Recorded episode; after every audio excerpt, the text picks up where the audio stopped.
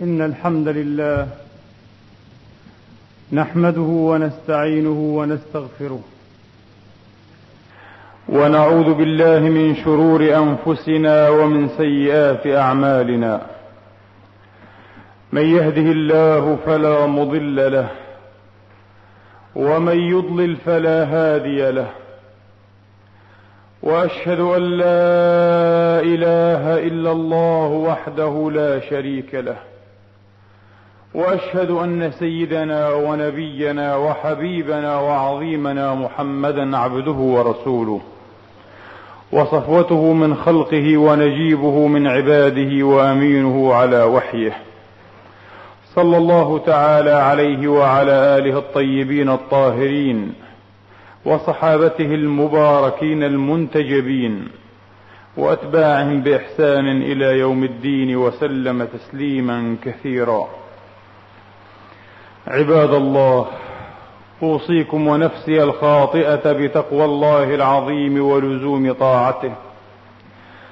كما أحذركم وأحذر نفسي من عصيانه ومخالفة أمره. لقوله سبحانه وتعالى من عمل صالحا فلنفسه ومن أساء فعليها. وما ربك بظلام للعبيد. اما بعد ايها الاخوه المسلمون الافاضل يقول الله سبحانه وتعالى من قائل في كتابه العزيز بعد ان اعوذ بالله من الشيطان الرجيم. بسم الله الرحمن الرحيم. والضحى والليل إذا سجى ما ودعك ربك وما قلى وللآخرة خير لك من الأولى ولسوف يعطيك ربك فترضى ألم يجدك يتيما فآوى ووجدك ضالا فهدى ووجدك عائلا فأغنى فأما اليتيم فلا تقهر وأما السائل فلا تنهر وأما بنعمة ربك فحدث. صدق الله العظيم وبلغ رسوله الكريم ونحن على ذلك من الشاهدين. اللهم اجعلنا من شهداء الحق القائمين بالقسط. آمين. اللهم آمين. أيها الإخوة المسلمون في ذكرى ميلاد المصطفى عليه الصلاة وأفضل السلام. واليوم هو التاسع من شهر ربيع الأول الذي يوافق تاريخ ميلاده عليه الصلاة وأفضل السلام في أصح الأقوال والتحقيقات. وليس في الثاني عشر من هذا الشهر المبارك الذي هو ربيع الوجود. في ذكرى ميلاده عليه الصلاة وأفضل السلام نريد أن نتناول هذه السورة الجليلة سورة الضحى وقد تناولناها بالشرح من زاوية في العام المنصرم أو في السنة المنصرمة. سورة الضحى يمكن أن يفهمها من يتناولها من زوايا للنظر متعددة ومختلفة. أولى هذه الزوايا وعليها كان تعويلنا في العام الماضي هي ترجمتها لمعالم حياته الأولى عليه الصلاة وأفضل السلام. هكذا اصطلحنا على تسميتها بالحياة الأولى. فللمصطفى المحمد عليه الصلاة وأفضل السلام حياتان. حياة قبل الرسالة وحياة بعد النبوة والرسالة. فحياته الأولى تترجم وتذكر وتصور معالمها هذه الصورة الجليلة الوجيزة. ألم يجدك يتيما فآوى ووجدك ضالا فهدى ووجدك عائلا فأغنى. وقد أبنا العام المنصرم شيئا من الحكمة في الاقتصار على هذه المعالم الثلاثة على هذه المعالم الثلاثة. الزاوية الثانية تبين أيضا هذه السورة تترجم لحياته الأولى مبلغ عناية الله سبحانه وتعالى بهذا النبي الجليل بهذا النبي الجليل في حياته الأولى. فقد كان النبي عليه الصلاة وأفضل السلام محفوظا في حياته الأولى كما كان معصوما في حياته الثانية. كان معصوما بالنبوة وأما قبل النبوة فقد كان محفوظا لأن عناية الله كانت تحوطه عناية الله كانت تكلأه سبحانه وتعالى. وصلى الله على محمد وآله وأصحابه وأتباعه أجمعين. ألم يجدك يتيما فآوى. ونحن لا نميل إلى تفسير هذا الإيواء بأنه إيواء إلى كنف جده ثم كنف عمه أبي طالب. إن الأشبه أن يكون هذا الإيواء إيواء إلى جانب الله تبارك وتعالى. خلصه سبحانه وتعالى من المجتمع. لم يكن محمد الصغير عليه الصلاة وأفضل السلام وهو في مدارج الصبا. كان صغيرا لم يكن يأنس بمجتمعه. كان يحس بهوة وبشقة عميقة وبعيدة تفصل بين عالمه الخاص وبين هذا العالم المواج بالوثنية وبالتخاريف وبالتخامين. ويغلب عليه التقليد وتأليه الأحجار والأوثان والأخشاب والتدابر والتقاطع والتظالم. إنه إيواء إلى ركن الله كما قال هو ذاته عليه الصلاة والسلام ورحم الله أخي لوطا لقد كان يأوي إلى ركن شديد. لو أن لي بكم قوة أو آوي إلى ركن شديد. قال معلقا عليه الصلاة والسلام كما في البخاري وغيره رحم الله أخي لوطا لقد كان يأوي إلى ركن شديد. إنه ركن الله. إذا ما خانتك أركانه. إنه ركن الله سبحانه وتعالى.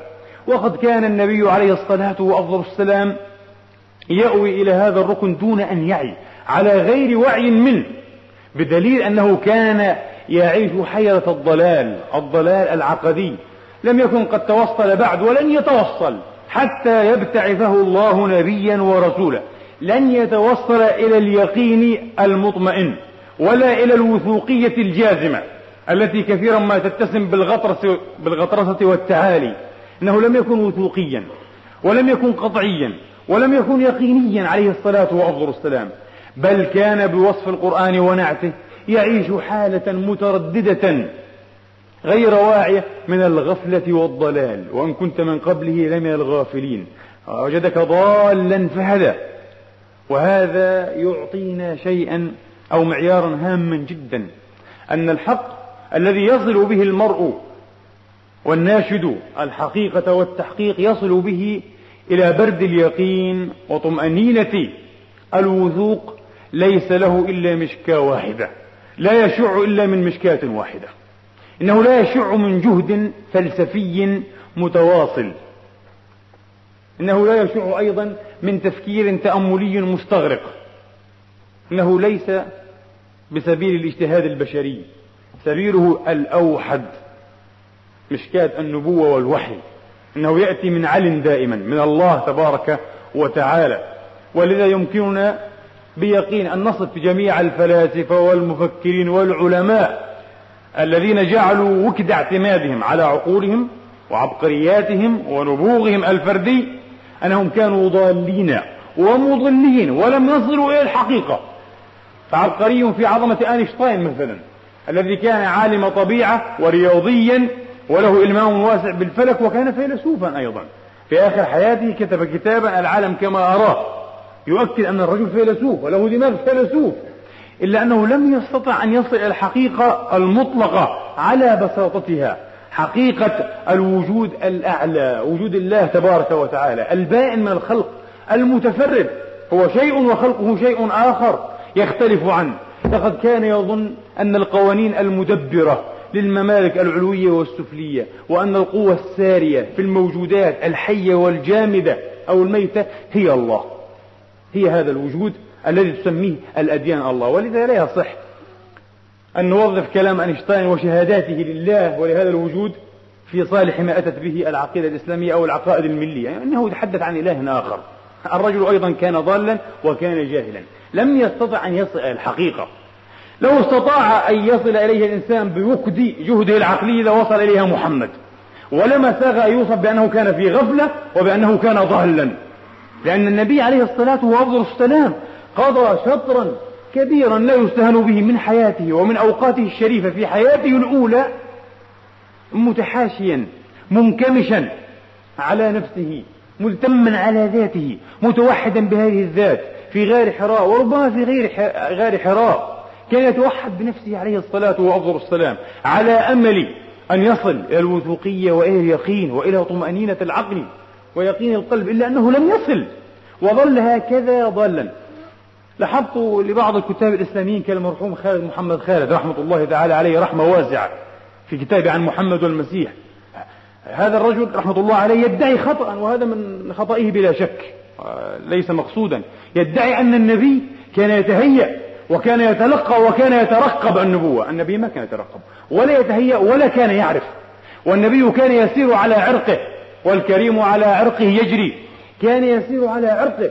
وهو في سلوكه وفي فواعله الفردية أو الاجتماعية إنما ينبثق عن نفسه طواعية بلا تكلف وبلا تصنع.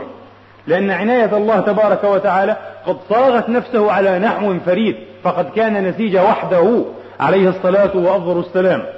لكنه لم يكن لينتظر شيئا أو يتأهب لشيء. وسأذكر ملاحظة هامة جدا. لم يمر مع أحد من الدارسين أن النبي عليه الصلاة وأفضل السلام قبل أن يبتعث وقبل أن يكرم بالوحي والإنزال والرسالة أنه رفع راية لدعوة إصلاح اجتماعي مثلا. ما عرف عنه ذلك. أو أنه توصل في خلواته وفي توحده بذاته إلى أفكار معينة. أفكار فلسفية أو معرفية أو عرفانية. ثم جعل يبثها في الناس أو يدعو إليها. وإذا لو فعل لالتقى عليه كثير من الناس.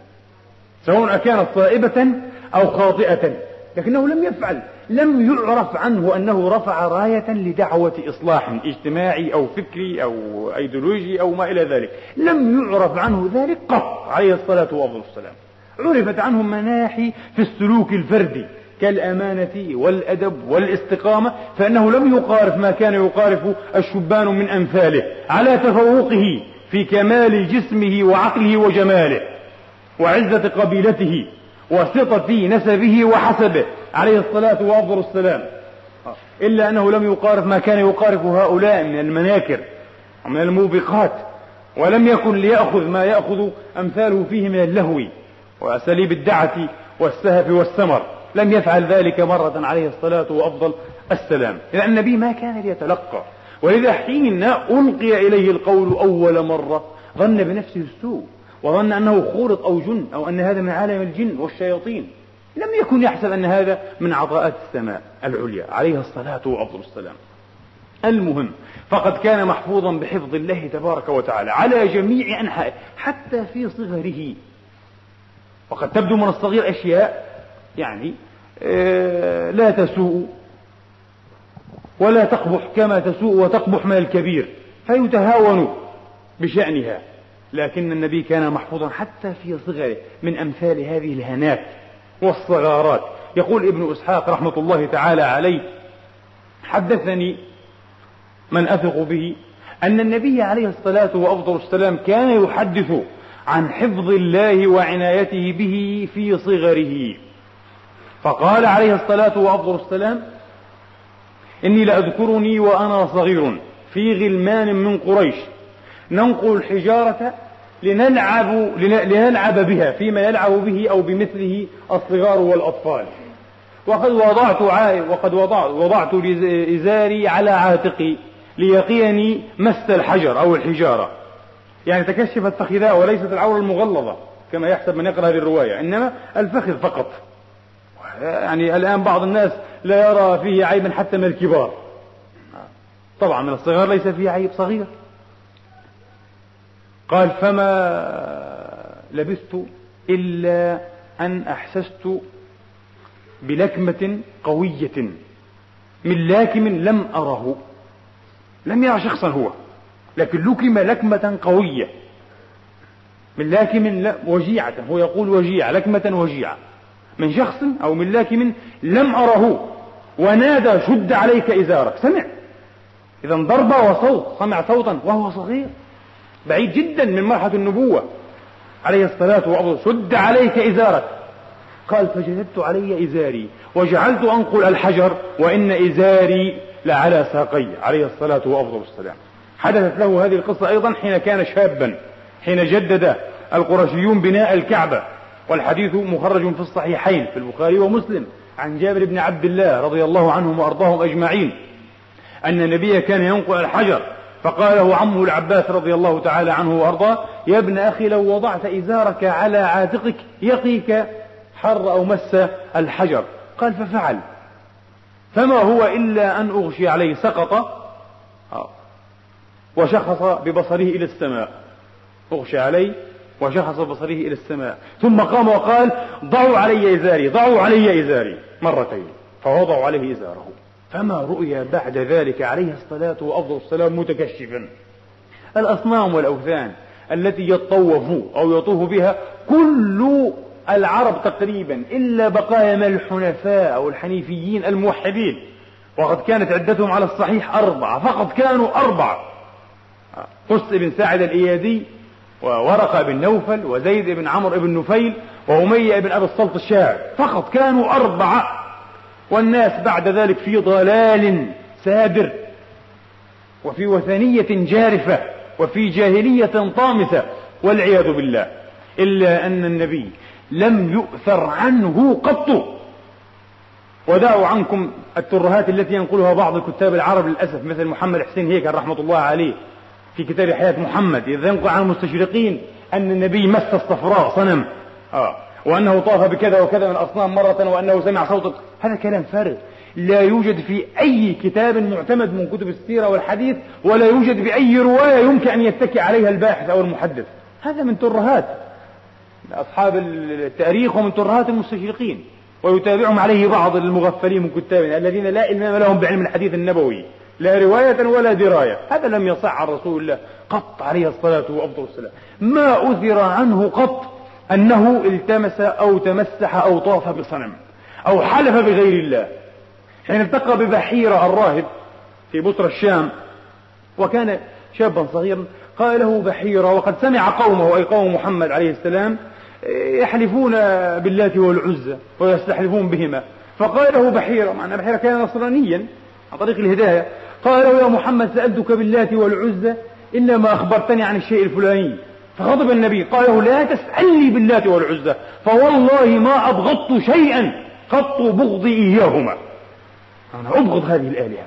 أبغضها. بغضه الله فيها. عليه الصلاة والسلام. حفظ إلهي دون أن يتلقى تعليم على أي معلم أو أي مرشد أو أي مرب. كانوا في جاهلية طامسة كما قلنا. ما أبغضت شيئا قط بغضي إياهما. ويقول متبناه الذي كان متبناه زيد بن حارثة. وهو مولاه رضي الله تعالى عنهما وأرضاهما. يقول كنت مع رسول الله عليه الصلاة والسلام نطوف بالكعبة وكان صنم للمشركين مصنوع من نحاس يقال له صنم إساف ونائلة. هؤلاء كان كان متحابين وفحش بها والعياذ بالله فمسخ فعبدهما العرب. يعبدون زانيين والعياذ بالله. ما وجه عبادة زانيين؟ مسخهم الله تبارك وتعالى. صنعوا لهما صنما من نحاس لإساف ونائلة ويطوفون بهذا الصنم والعياذ بالله. قال فجعل الناس يتمسحون به فمددت يدي ومسحته فقال لي رسول الله صلى الله عليه وسلم ولم يكن رسولا. فقال لي محمد لا تتمسح به ولا تمسه. قال فطفت مرة أخرى وقلت في نفسي لأمسحنه بيدي فأنظر ما إيه ماذا يكون. يقول يعني لماذا؟ لماذا لا أمسحه؟ كل الناس يتمسحون لماذا محمد أبي كان يعني متبني, متبني عليه السلام. لماذا ينهاني؟ أن أمسح قال فطفت مرة أخرى ومسحت فغضب وقال ألم تنهى؟ ألم أنهك عن ذلك؟ ألم تنهى؟ في غضب أشد من الأولى. يقول زيد رضي الله تعالى عنهما وأرضاهما فوالذي أكرمه بما أكرمه به. ما تمسح ولا مس صنما أو وثنا حتى أكرمه الله تبارك وتعالى بما أكرمه به وأنزل عليه. حفظ إلهي حفظ إلهي.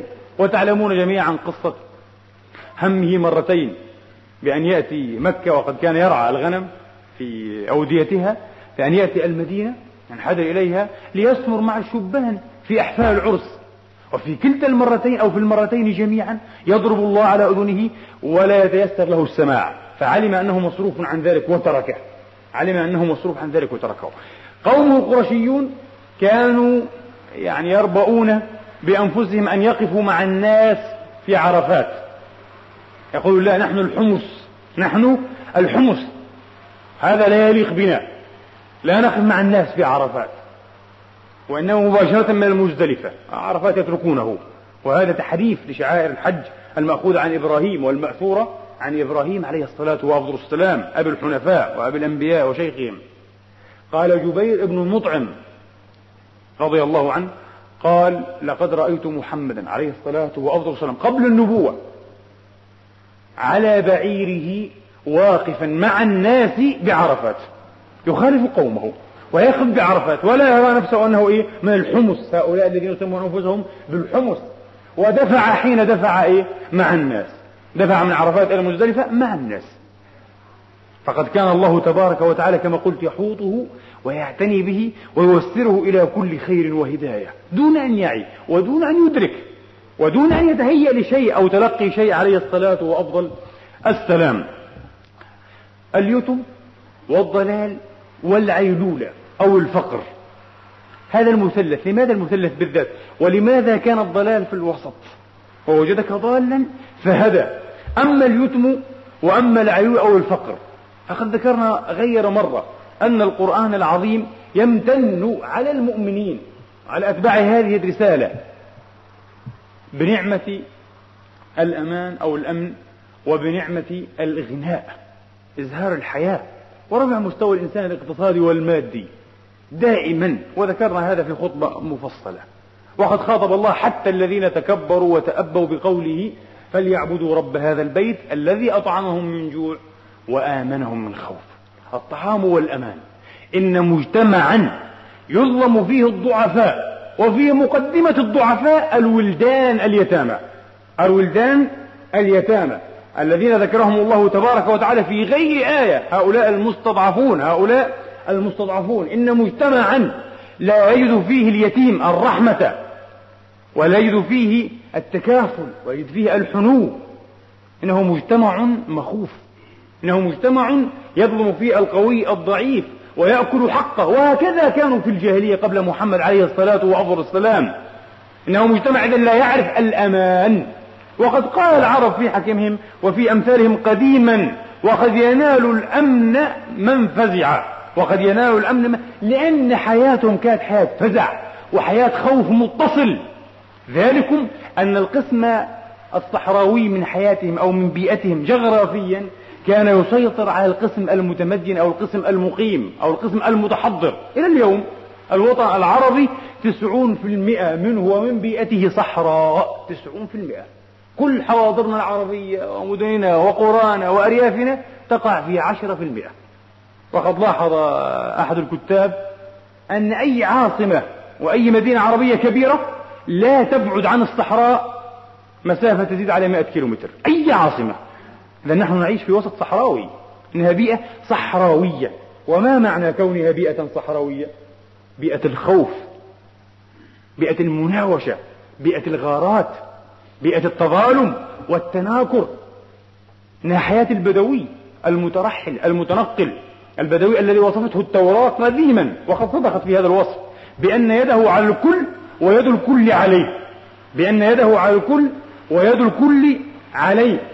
أو كما وصف توماس هوبز المجتمع الذي يسبق المرحلة المدنية والمتحضرة المجتمع الذي يسير بلا قانون إنما يسير بقانون الطبيعة والعفوية بأنه في حالة حرب على الجميع والجميع في حالة حرب عليه. هكذا كان البدوي. وأحيانا على بكر أخينا إذا ما لم نجد إلا أخانا. يقرون حتى على أخيهم في حالة فزع وخوف دائم. وقد خرجوا من هذه الحالة إلى حالة أخرى ربما نتناولها بشيء من الإيجاز بعد قليل إن شاء الله تعالى.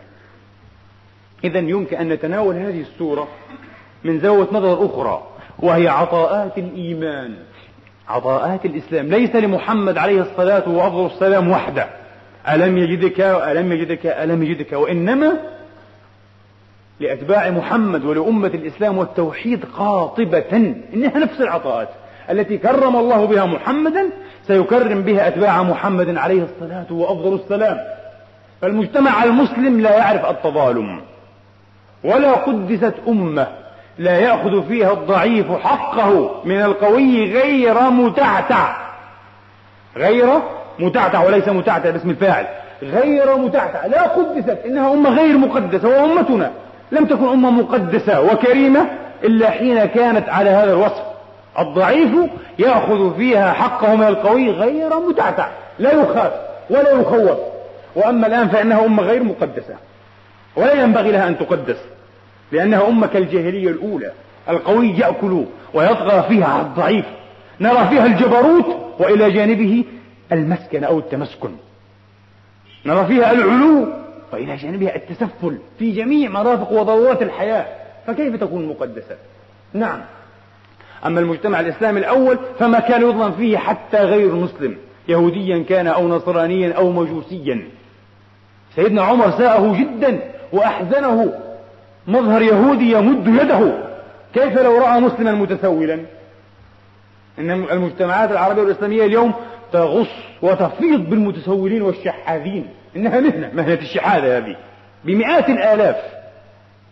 إذا هذا المجتمع لا يتمتع بعطاءات الإيمان لأنه بعيد عن الإيمان بعيد عن الإسلام.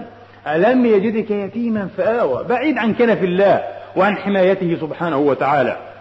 نعم. ووجدك ضالا فهذا وهذا هو المحور. بين الأمن وبين الإغناء والإزهار يأتي المحور. يدور عليه الأمر كله. لأنه كما قلنا هذه كلها عطاءات للإيمان. وأن لو استقاموا على الطريقة لأسقيناهم ماء غدقه. ولو أن أهل القرى آمنوا واتقوا لفتحنا عليهم بركات من السماء والأرض. من عطاءات الإيمان.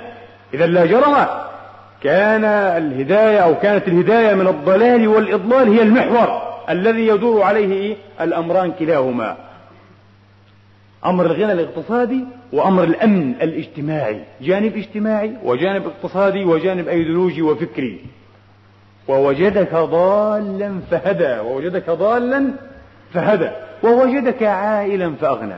العيلولة هي الفقر ولا يدري الغني متى يعيل ولا يدري الغني متى يعيل أي متى يفتقر. متى يفتقر. إنها عطاءات الإيمان لأمة الإسلام. لقد قال عليه الصلاة وأفضل السلام مرات كثيرة والذي نفسي بيده ما الفقر أخشى عليكم. هو يعلم أن أمته لن تبقى فقيرة. إنها بالإسلام وبالإيمان ستصير من أغنى الأمم. بل أغنى الأمم. ما الفقر أخشى عليكم؟ ولكن أخشى عليكم أن تفتح عليكم الدنيا فتنافسوها. كما تنافسها من كان قبلكم فتهلككم كما أهلكتهم. وهذا الذي حصل. وما هي إلا عقود بسيطة ويسيرة معدودة من السنين حتى أظهر الله المسلمين القلائل على مملكتي الفرس والروم. ودارت الدولتان وورث المسلمون كل ما هنالك من تراث ومن حضارة ومن مدنية. وصاروا أغنى الأمم قاطبة على الإطلاق الأمة الإسلامية. هذه من عطاءات الإيمان. هذه من عطاءات الإيمان. ونذكر أمرا أيضا ينبغي ألا نتجاوزه يا أحبابي. محمد عليه الصلاة وأفضل السلام في ذكرى ميلاده صلى الله عليه وآله وأصحابه وسلم. في ذكرى ميلاده. لقد ولد ليعيش اليتم بعد فترة يسيرة من السنين. ولد يتيم الأب وبعد ست سنوات صار يتيم الأم فصار لطيما كما يقال. لا أب ولا أم هذا هو اللطيم. هناك الفطيم واليتيم واللطيم. صار لطيما عليه الصلاة وأفضل السلام بلا أب وبلا أم ليربيه الله على عينه ويصطنعه لنفسه وليكون بكله لله لا ببعضه ولا ببعض ما فيه. هو يدين بكل ما عنده وبكل ما فيه لربه ومولاه. لا يلهج إلا باسمه سبحانه وتعالى. لأنه لم يعرف الفضل والنعمة إلا من الله. لم يعرف الفضل والنعمة إلا من الله تبارك وتعالى. جميع القادة سواء كانوا عسكريين أو سياسيين جميع منشئي الإمبراطوريات أو موسعيها ومدي أروقتها وظلالها كلهم إنما جاءوا امتدادا لمن سبقهم. امتدادا لمن سبقهم. فأنشأوا ما أنشأوا ووطدوا ما وطدوا وحققوا ما حققوا وكله في ذمة التاريخ. أما محمد عليه الصلاة وأفضل السلام فإن نحن جنحنا المنطق العلمي أو المادي في تفسير التاريخ فإنه عليه الصلاة وأفضل السلام بدأ برأسه بدأ وحده لم يأتي امتدادا لأحد. هل كانت أمته أمة حضارة عظيمة؟ نعم إن الجزيرة العربية بلا شك عرفت صنوفا وعددا من الحضارات. بلا شك عرفت عددا من الحضارات كثيرة في البلدان العربية لكنها حضارات غير متواصلة ولم تأخذ صبغة عالمية. أليس كذلك؟ القرآن الكريم في إشارات ثاقبة إشارات تاريخية. القرآن ليس فقط في إشارات علمية وفلكية في حتى إشارات تاريخية واجتماعية في منتهى الدقة. يشير إلى أن هذه المنطقة قد عاشت فيها ونشأت فيها حضارات عظيمة مزدهرة. حضارات مبنية حتى في الجبال وتنحتون من الجبال بيوتا فارهين. جنات وعيون جنات ونعيم. لكن هذه الحضارات كانت دائما أو على الأكثر الأغلب تلاقي مصيرها المحتوم عبر تحدي وغضبة الله سبحانه وتعالى التي تصورها رياح الصحراء. بل هو ما استعجلتم به. ريح فيها عذاب أليم تدمر كل شيء بأمر ربها. الريح. آه. التي سلطها الله على قوم عاد. سبع ليال وثمانية أيام حسوما. فترى القوم صرعى كأنهم أعجاز نخل منقعر في صورة أخرى. ينتهي كل شيء. تطوي هذه الحضارات الرمال الرمال الصحراوية. ثم بعد ذلك تكون البداءة من جديد من نقطة الصفر. إنها حضارات غير متصلة. إذا لم تأخذ البعد العالمي سيختلف الأمر تماما مع محمد ومع الحضارة التي سينشئها أتباع محمد عليه الصلاة وأفضل السلام. ستكون حضارة عالمية وستتغلب إلى حد بعيد وليس نهائيا ستتغلب إلى حد بعيد على تحديات هذه البيئة والمناخ الصحراوي. وستكون أمة الإسلام أمة المدن وأمة المدنيات وأمة الحضارات. هذا إنجاز غير عادي. غير معقول يا إخواني هذا الإنجاز على الإطلاق. حتى العصر الذي بعث فيه رسول الله. لا يكفينا أن نتحدث عن ميلاد الرسول وكيف كان ميلاده معجزا كما يطيب لكثير من الخطباء والوعاظ. وماذا رأى الناس وماذا تسامع وماذا سقط وماذا وقع؟ لا. ينبغي أيضا أن ندرس دراسة علمية الزمان والمكان الذي شهدها ميلاد هذا الإنسان العظيم المتوحد عليه الصلاة وأفضل السلام. حتى عصره عليه الصلاة وأفضل السلام لم يكن يؤذن بالخلاص ولم يكن يؤذن بالنجاة. على الإطلاق وثنيات تدرى في جميع أنحاء المعمورة.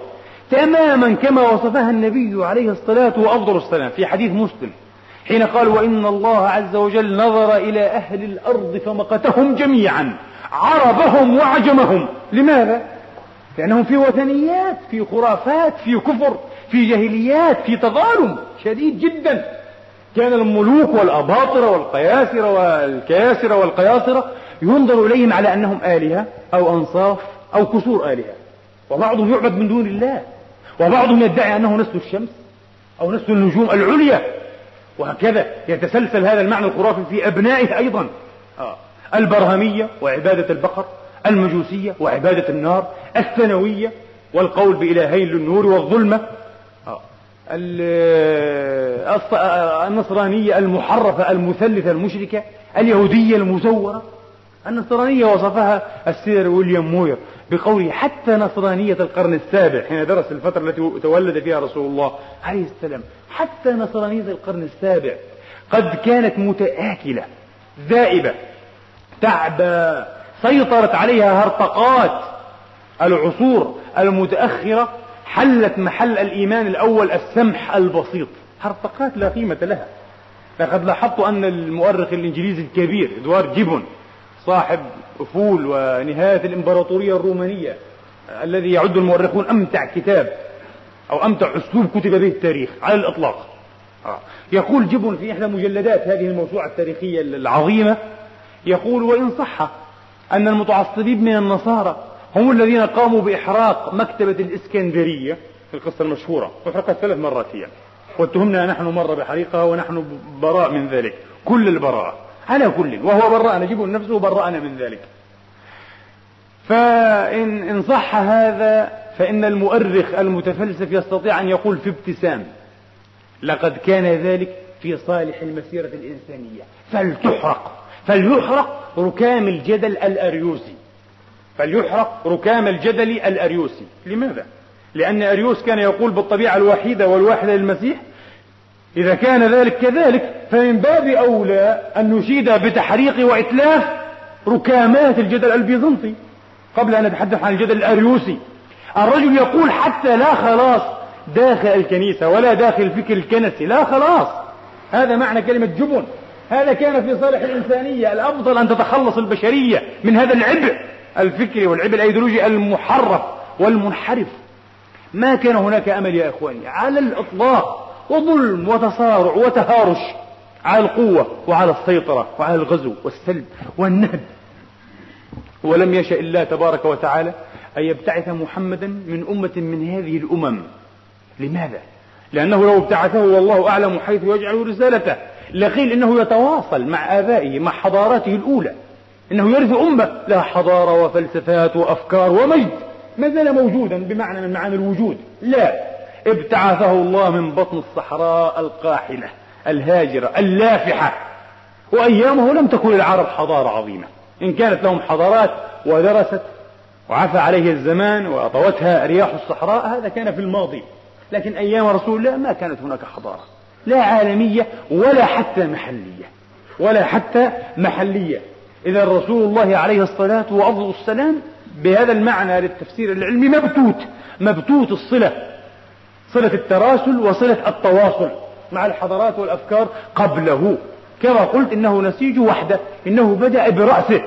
من كان يظن أو يتوقع أن هذا الغلام اليتيم الذي تولد في تلكم الليلة الغراء الزهراء في مكة في بطن الصحراء العربية ستتبعه أمة من الناس؟ وبعد عقود من السنين سيسود العالمين. لا يمكن. لو كان متواصلا مع مجد وسيادة لأمته العربية لقلنا إنه جاء ليكمل الطريق أليس كذلك؟ ليكمل الإنجازات. لكن ما ما كان هناك ثمة إنجازات أصلا. إنه لم يتواصل مع السابقين والماضين. إنه بدأ بحياله بدأ بنفسه. وهنا تتحقق معجزة محمد عليه الصلاة وأفضل السلام هذه معجزة الإسلام. هذه معجزة الإسلام. وقد حقق حقا وليس من قبيل التعصب لدينا أو الإعجاب بنفاسة ما لدينا من مذخور ومكنوز. حقق الإسلام فعلا صيغة النجاة للبشرية صيغة النجاة للبشرية ومن قلب الصحراء ومن قلب الصحراء التي تجاوزها هذا الإسلام المتحضر هذا الإسلام العظيم. ذكرنا مرة عن البداوة والحضارة في القرآن والسنة أن المسلمين ابتنوا وأنشأوا ثلاثمائة مدينة. بدل الخيام الترحل والتنقل والصحراء أنشأوا ثلاثمائة مدينة ما بين بلاد الهند والتركستان وأرض الأندلس. ثلاثمائة مدينة. لا يزال أكثر من ثلثيها قائما إلى يوم الناس هذا في شكل عواصم ومدائن صغرى وكبرى. لم يفصل, لم يفصل بين عهد عمر بن الخطاب وبين عهد الرسول عليه الصلاة والسلام سوى سنتين. ومع ذلك أمر عمر بخط أو بتخطيط ست مدن. لا زالت ثلاث مدن منها تعيش إلى يومنا هذا. البصرة والكوفة وموقع القاهرة. كيف؟ إنها الصيغة الجديدة ألم يجدك يتيما فآوى. انتهى عهد المسكنة وعهد التضعف وعهد الاستضعاف وعهد التمايز الطبقي وعهد التظالم والتهارش الاجتماعي. انتهى. ووجدك ضالا فهدى. انتهى عهد التخبط الفكري. والضلال العقلي والأيديولوجي انتهى. إنها الصيغة الوحيدة والأبدية. ويا رسول الله في عيد أو في ذكرى ميلادك صلى الله عليك إلى اليوم لا يزال دينك وإسلامك شامخا يتحدى العالمين. وإن العالمين كلهم لا يبغونه الشر ويبغونه العنت إلا أنه واقف صامد كالطود الأشم والجبل الراسخ. إنه عملاق. وسيعيش إلى أن يتأذن الله بإنهاء هذه الدورة البشرية بإنهاء الحياة الدنيوية كلها. سيعيش هذا الإسلام الذي بدأ بهذا الإنسان العظيم وحده عليه الصلاة وأفضل السلام. لأنه عمل الله وصنعة الله تبارك وتعالى. ووجدك ضالا فهدى. سينتهي عهد الفلسفات والهرطقات والتزييفات والتحريفات. وستعود القيمة الحقيقية للإنسان. اجتماعيا وفكريا وحتى اقتصاديا. ستعود القيمة.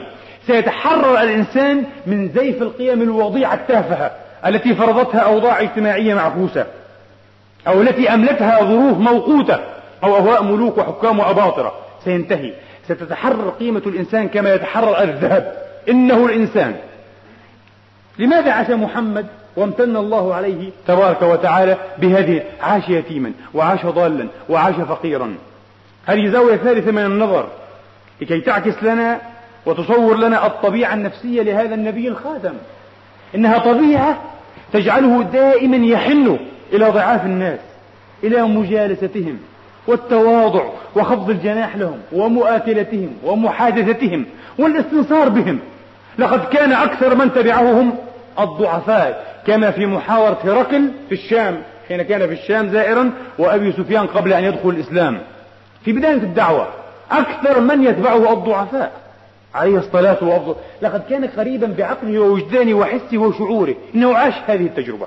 تجربة اليتم وتجربة الفقر وتجربة الحيرة.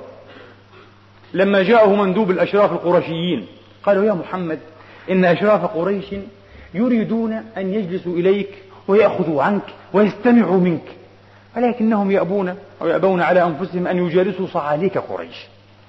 شو بلال وصهيب هذا وأمثال هؤلاء وعمار؟ لا لا يجلسون مع الصعاليك. فلو جعلت لهم يوما ولأتباعك يوما. فلم يعد إليه النبي بجواب قال له ائتني من الغد. يريد أن يتلقى عن الله.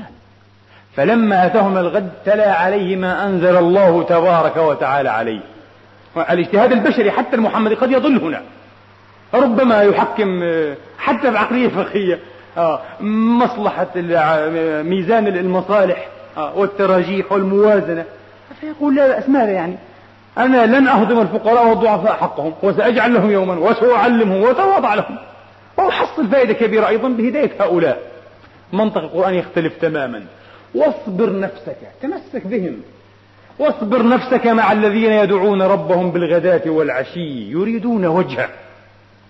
هذه قيمة الإنسان ليست بما يملك وبما يلبس وبما يظهر. قيمته وكرامته عند الله بمعرفته الهداية وتلمس أسبابها والتوثق بعراها الوثقة أو الوثيقة. هذا قيمة الإنسان كما قلت المحرر من كل زيف واصبر نفسك مع هؤلاء الفقراء. الهمل في أنظار الآخرين والصعاليك. يدعون ربهم بالغداة والعشي. يريدون وجهه. ولا تعد عيناك عنهم تريد زينة الحياة الدنيا ولا تطع من أغفلنا قلبه عن ذكرنا واتبع هواه وكان أمره فرطا وكان أمره فرطا. كان النبي بعد ذلك عليه الصلاة والسلام إذا لقي هؤلاء أو قابلهم يقول أهلا بمن أوصاني بهم ربي. هذا الإنسان العظيم هذا الإنسان الذي كان يلهج دائما اللهم أحيني مسكينا. وأمتني مسكينا واحشرني في زمرة المساكين. الإنسان الذي صح عنه قوله أبغوني ضعفاءكم أخرجوهم لي.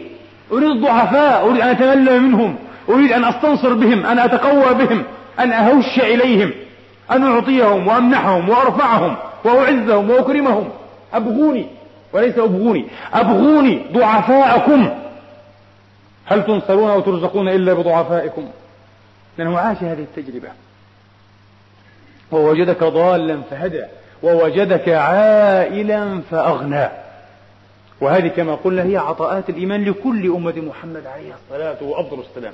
وقد أشرنا في السنة الماضية إلى أن الطي والنشر في هذه السورة مرتب وليس مشوشا كما يظن بعض المفسرين الذين شوش عليهم قوله تبارك وتعالى فأما اليتيم فلا تقهر. هذه وجد هذه قابلت ألم يدك يتيما.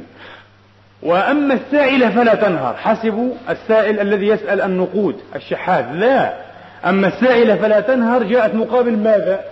مقابل ووجدك ضالا فهدى. فمن سألك عن شأن من شؤون المعارف الإلهية والشرائع الملية فلا تنهره ولا ترده. أجبه. ووظيفته الأولى أنه معلم عليه الصلاة وأفضل السلام. وأمته إنما ترث دوره بوراثة هذه الوظائف. ولكن كونوا ربانيين بما كنتم تعلمون الكتاب وبما كنتم تدرسون. أقول قولي هذا وأستغفر الله لي ولكم فاستغفروا العالمين. الحمد لله الذي يقبل التوبة عن عباده ويعفو عن السيئات ويعلم ما تفعلون. ويستجيب الذين آمنوا وعملوا الصالحات ويزيدهم من فضله. والكافرون لهم عذاب شديد. وأشهد أن لا إله إلا الله وحده لا شريك له. وأشهد أن سيدنا ونبينا وحبيبنا محمدا عبده ورسوله. اللهم اجعل فضائل صلواتك ونوامي بركاتك ورأفة تحننك على هذا النبي الأمين العربي الكريم وآله الطيبين الطاهرين المطهرين وصحابته المباركين المجاهدين المحسنين وأتباعهم بإحسان وعلينا وعليكم والمسلمين أجمعين إلى يوم الدين. اللهم إنا نسألك الهدى والتقى والعفاف والغنى اللهم حقق بالزيادة آمالنا واقرم بالعافية غدونا وآصالنا واختم بالسعادة آجالنا. اجعلنا نخشاك حتى كأننا نراك وأسعدنا بتقواك ولا تشقنا بمعصيتك. اللهم خر لنا في قضائك وبارك لنا في قدرتك حتى لا نحب تعجيل ما أخرت ولا تأخير ما عجلت. اجعل غنانا في أنفسنا وأمتعنا بأسماعنا وأبصارنا وقواتنا أبدا ما أبقيتنا. واجعله الوارث منا وانصرنا على من ظلمنا وأرنا فيه ثأرنا وأقر بذلك عيوننا.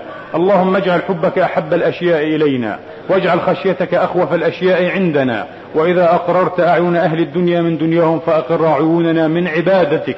نسألك حبك وحب من أحبك وحب عمل يقربنا إلى حبك. اللهم ما زويت عنا مما نحب فاجعله فراغا لنا فيما تحب. وما رزقتنا مما تحب فاجعله قوة لنا على ما تحب. اللهم اغفر لنا ولوالدينا للمسلمين والمسلمات المؤمنين والمؤمنات الأحياء منهم والأموات. بفضلك ورحمتك إنك سميع قريب مجيب الدعوات. عباد الله. إن الله يأمر بالعدل والإحسان وإيتاء ذي القربى وينهى عن الفحشاء والمنكر والبغي. يعظكم لعلكم تذكرون. اذكروا الله يذكركم واشكروه يزدكم وسلوه يعطكم وقوموا إلى صلاتكم يرحمني